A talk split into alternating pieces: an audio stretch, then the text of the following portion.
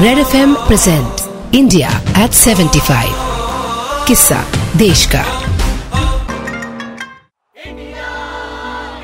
अगर मैं कहूँ कि आज हम मेलबर्न में भारत की एक यादगार जीत की बात करेंगे तो आपका दिमाग तुरंत क्रिकेट पर चला जाएगा। आप सचिन, सौरभ, द्रविड, कोहली के बारे में सोचने लगेंगे।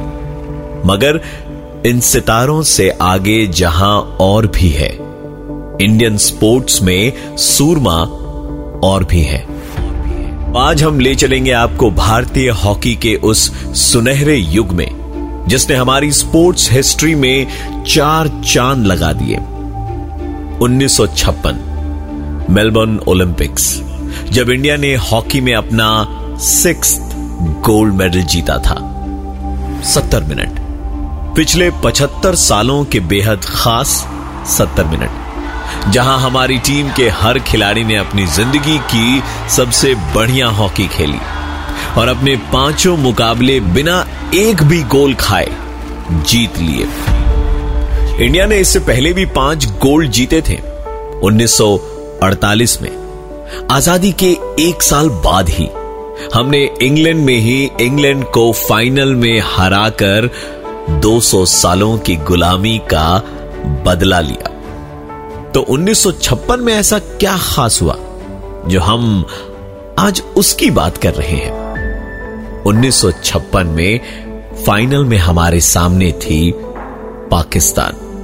यूँ तो दोनों टीम्स के खिलाड़ियों ने एक साथ खेलते हुए गुलाम भारत के लिए गोल्ड जीता था, मगर पार्टीशन की कड़वाहट और बाकी जियोपॉलिटिकल मुद्दों ने इस मुकाबले को जंग का रूप दे दिया था।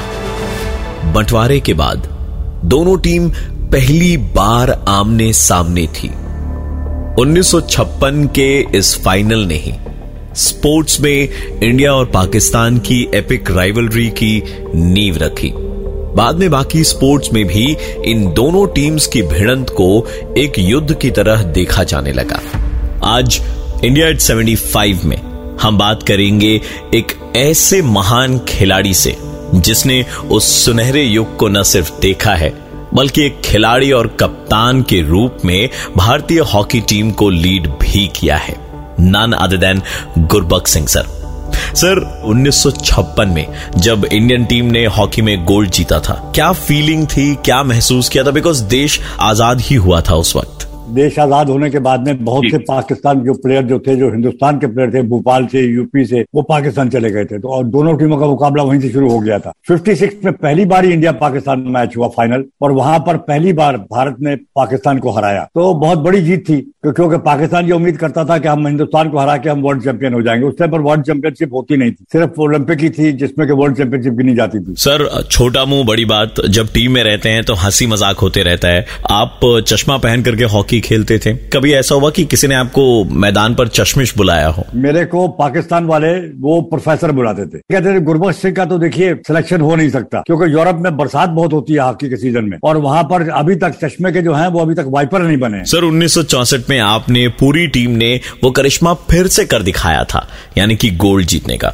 कोई आ, ऐसा मोमेंट है जिसके बारे में हमें जानकारी नहीं है? गोल्ड मेडल जब डाला गया जब नेशनल एंथम बजा और नेशनल फ्लैग जब उठाया गया उस टाइम पर डेफिनेटली सब के सब प्लेयरों के आँखों में आँसू आ गए। तो हमारी पूरा इंडियन कंटिजेंट जो था ओलंपिक वाला था, वो सब आया हुआ था वहाँ पर। तो वहाँ पर मिल्खा सिंह, रंधावा अश्विनी कुमार जितने थे सबके सब चढ़ के भंगड़ा होने लगा ढोल भी आ गया तो सब बजने लगा। तो थोड़ी देर तो काफ़ी वो खुशी बनाई गई वो ज़िंदगी में वो लम्हा दोबारा नहीं आ सकता। सर सबसे पहले तो आपको बहुत सारा प्रणाम हमारी तरफ़ से and thank you so much India seventy five में हमसे जुड़ने के लिए। इस वक्त जो सुन रहे हैं उनके नाम अगर कोई संदेश हो तो। पहले देश का सोचे खुश रहें और देश को आगे ले जाएँ। अब एक बार फिर से 1956 के उस खेल की कहानी पर वापस चलते हैं।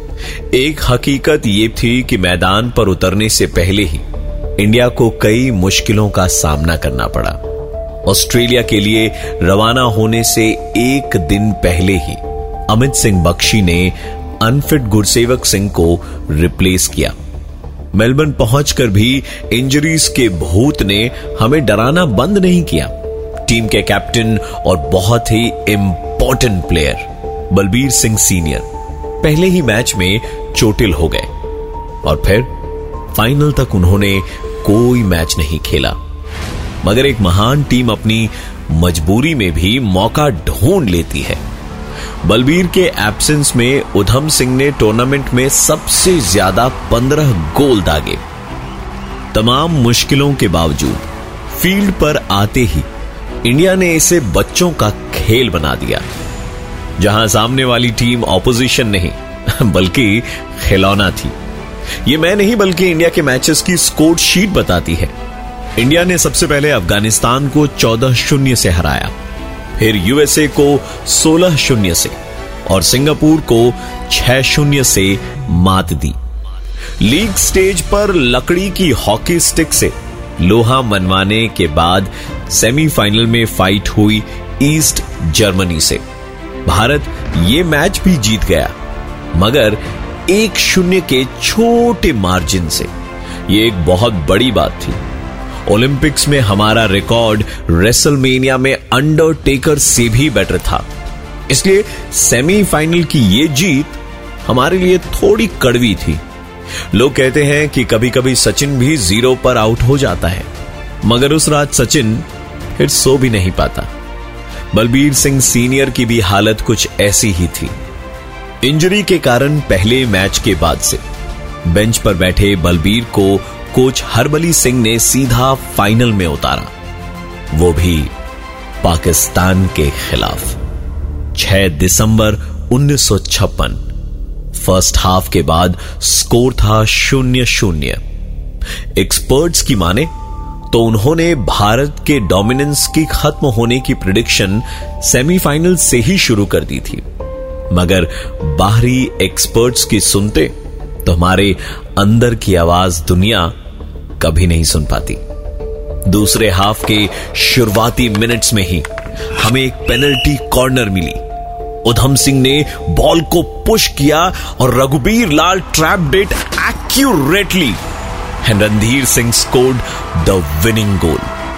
और इसी के साथ भारत ने मेलबर्न स्टेडियम में पाकिस्तान को हराकर तिरंगा लहराया और ओलंपिक्स में लगातार अपनी तीसवीं जीत दर्ज की। जाकर देखिएगा रिकॉर्ड में, इंडियन हॉकी टीम में इंसान खेलते थे या भगवान, कोई पता ना लगा पाया आज तक। Red F M present India at 75 किस्सा देश का